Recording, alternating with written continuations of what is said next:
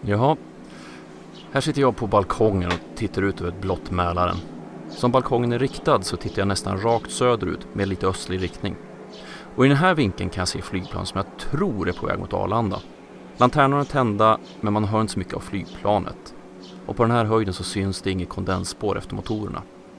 Kondensspår ja, det är vad vi ska ägna oss åt idag. Eller kondens. Spåren är vad det konspirationstroende kallar för kemspår eller chemtrails på engelska. En magisk dimma som antingen kommer vara slutet på civilisationen som vi känner den eller ett första steg att stoppa den globala uppvärmningen. Jag heter C. Åkerberg och välkomna till det här avsnittet av Kvalificerat Hemligt. Denna gång om så kallade chemtrails och vad som händer där uppe i vår himmel.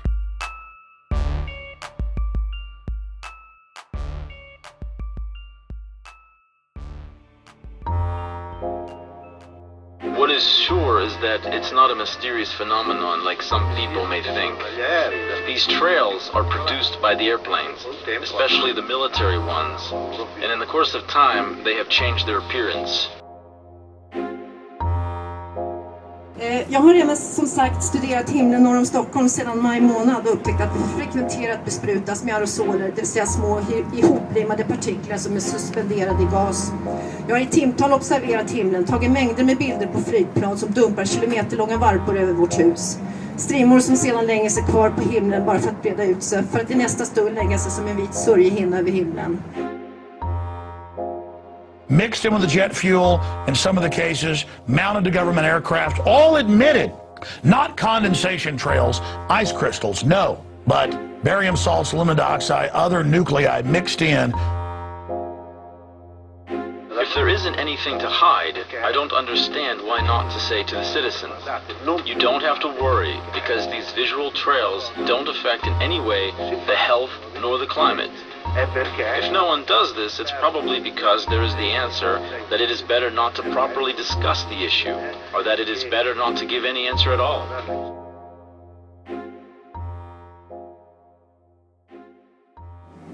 Som med alla konspirationsteorier lider denna av ett grundläggande fel. Varför? För vad är egentligen konspirationsteorin kring chemtrails? Jo, den bygger på att det finns två sorters spår från flygplan, inte bara kondensspår. Den andra sortens spår är någon form av besprutning. Och eh, vad denna besprutning egentligen ska göra är helt högt i dunkel.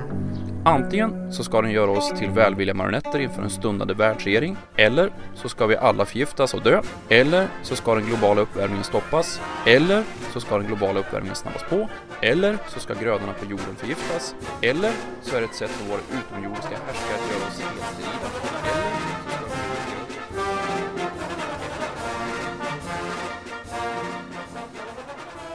Nej, vi släpper det här med ett varför och drar iväg till flygplatsen istället.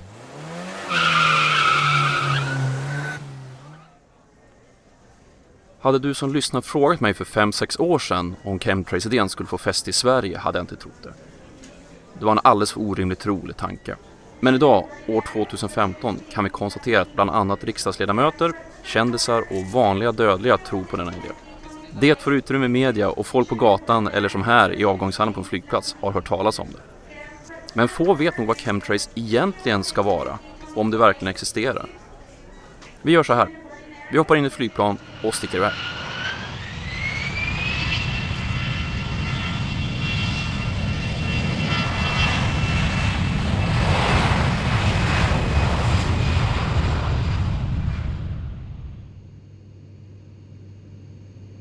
Säg att du och jag sitter i plan på väg till, eh, vi säger Amsterdam. SK155. Vi har nu nått vår marschhöjd på dryga 12 000 meter och håller en hastighet på lite drygt 750 kilometer i timmen. Vi passerar snart Halmstad på vår vänstra sida. Och där jag sitter ser jag ingenting bakom oss, men eh, tittar någon i Halmstad upp så kanske det kan hända att denne ser ett spår efter vår lilla, lilla prick på eftermiddagshimlen. Men vad är det i så fall vi lämnar efter oss? Har eh, piloten slagit om med brytare i cockpiten och nu släpper ut en massa kemikalier över befolkningen i södra Sverige? Eller är det bara avgaser som stannar kvar? Låt oss prata lite om det här med kondens. Högt upp i luften, där många plan flyger, är temperaturen under minus 40 grader Celsius. Och I planets avgaser finns det bland annat vattenånga. Vad som händer då är att de små vattendropparna direkt fryser till iskristaller. Och till skillnad från din andedräkt kan inte vattendropparna förångas, det är för kallt för det. Vad som händer sen hänger ihop med mängden fukt i den omgivande luften. Om fukthalten i omgivande luften är lägre än mellan 60 till 70 procent kommer iskristallerna att bli till gas via det som kallas sublimering. Det vill säga att iskristallerna övergår från ett tillstånd till ett annat. Men om fukthalten är över 70 procent kan reverserad sublimering ske. Det vill säga att kringliggande fuktig luft bildar is vid kontakt med iskristallerna. Det här innebär i sin tur att iskristallerna blir större och sjunker snabbare. Något som också innebär att kondensstrimmorna sprids ut över himlen på grund av bland annat vindhastigheten. Därför ser spåren lite olika ut från gång till gång. Men jag sa att det fanns ett undantag kring eh, hur kondensstrimmor bildas. Jo, det hänger ihop med det man ibland ser vid landningar eller akrobatiska manövreringar med flygplan nära marken. Det som uppstår då är så kallade aerodynamiska kondensstrimmor. Det som händer är att trycket på ovansidan av vingen sjunker och när luften rör sig genom det sjunkande trycket kondenserar fukten i luften till vattendroppar tack vare den lägre temperaturen. Och i vissa fall fryser vattendropparna i den lägre temperaturen och det innebär att man ser röken efter flygplansvingarna eller andra detaljer. Men det måste vara fuktigt för att det här ska ske.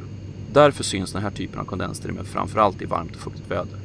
Kallt väder är allt som oftast torrt. Och eftersom det är varmt kommer iskristallerna att dunsta, vilket gör att den här typen av effekt inte ligger kvar särskilt länge efter planet. Så, nu har vi tittat på vad det är som gör att det blir spår efter flygplanen, varför spåren ligger kvar och varför det ser lite olika ut. Då återstår frågan vad som händer uppe i atmosfären efter den påstådda sprängningen skett. En del som verkligen tror att plan besprutar oss med kemikalier hävdar att det mer eller mindre omgående känner av en sådan besprutning. Alltså, ett plan passerar och direkt efter känner man sig då. Men eh, är det möjligt? Beroende på storlek på partiklarna faller det med olika hastighet mot marken. De riktigt små partiklarna kan ibland sväva omkring i atmosfären i åratal innan de når marken. Men även de större partiklarna har ett dryga halvt dygn på sig att komma ner till jordytan. Med en sådan fördröjning innebär problem för tron på att vi människor på marken besprutas. Om det tar dryga 12 timmar för en partikel att nå marken kan både temperatur, nederbörd samt vindstyrkan påverka ordentligt. Och det behöver inte vara en fallhöjd på 12 000 meter för att det ska gå fel med vindar och spridning. Under till exempel första världskriget råkade båda stridande sidor ut för att stridsgas blåste tillbaka mot de egna leden efter utsläpp när vinden plötsligt ändrade riktning. Hörrni, nog med flygande höga höjder. Vi tar oss ner på marken igen och tittar på den kvarstående frågan. Vilka det är som är intresserade av att spraya världen med kemikalier. När frågor som handlar om konspirationer tas upp brukar det allt som oftast vara en part som alltid förekommer. Vad gissar ni på? Om ert svar är USA så har ni full pott. Men är det verkligen så enkelt och enhetligt? Är eh, hela internet överens om att så är fallet? Nej, självklart inte. One of the reasons why you got to get down to Bilderberg. The Illuminati. NATO. Die Bilderberger. Isn't that the Freemason sign in the sky? The military industrial complex. Group of alien beings, super tall ones that look like men.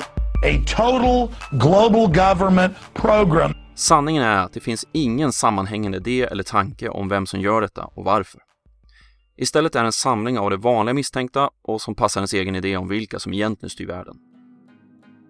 Det finns de som tror att bara för att det finns försök med att få månen att släppa ifrån sig regn tidigare innebär det att den här konspirationsteorin stämmer. Andra hoppar över det steget och tror bara rätt av. Lägg till några bilder och påståenden från the internets och hej presto så har du en färdig teori.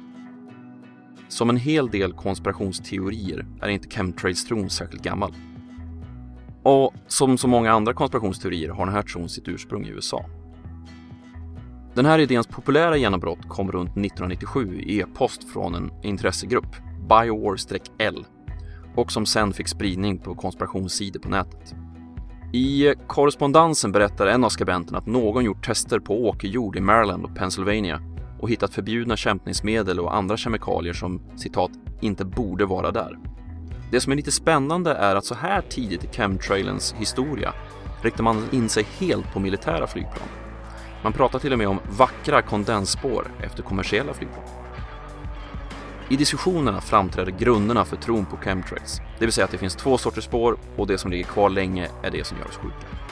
En av de mer aktiva och drivande i den här frågan var journalisten William Thomas.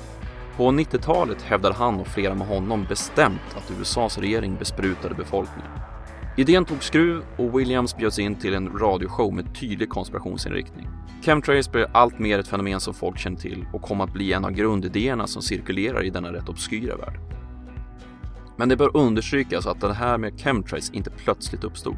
Idéerna kring det här med spåren nämns bakåt i tiden någorlunda frekvent. Till och med på 50-talet förekom det upplevelser att spåren på himlen påverkade hälsan. Ett vanligt förekommande argument är att äldre personer inte säger sig minnas att himlen varit så nedlusad med spår som den är nu. Andra hävdar att kondensspår inte alls såg ut då som det gör idag. Och vi vet ju alla att minnet tyvärr inte är någon bra källa i de här fallen. Däremot är kort från en bra bit tillbaka i tiden en bra källa. Och tittar vi på dessa, vilket är svårt i ett radioprogram, men jag lägger upp länkarna på hemsidan, så ser vi att kondensspåren funnits länge. Faktiskt ända sedan våra flygplan började flyga på hög höjd.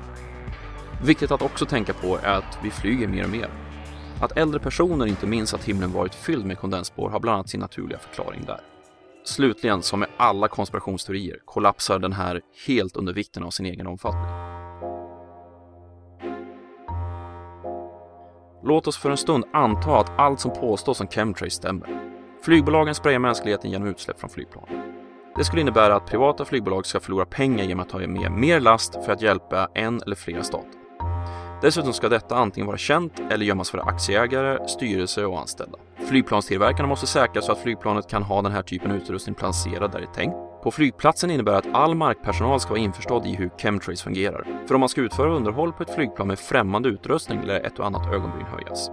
Piloterna måste också vara medvetna om vad som sker eftersom det måste starta processen för att börja spraya. Och vem är det som levererar den här sörjan som ska sprayas ut? För det måste ju också vara högst medvetna om vad man levererar. Eller eh, finns det redan i jetbränslet? För då måste ju oljebolagen vara med på det hela.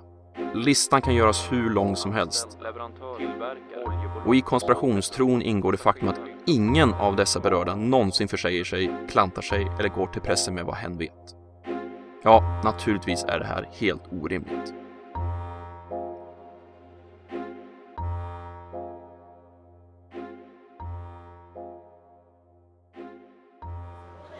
Vi har hämtat upp vår väska från bagagekarusellen och ska strax gå ut i ankomsthallen.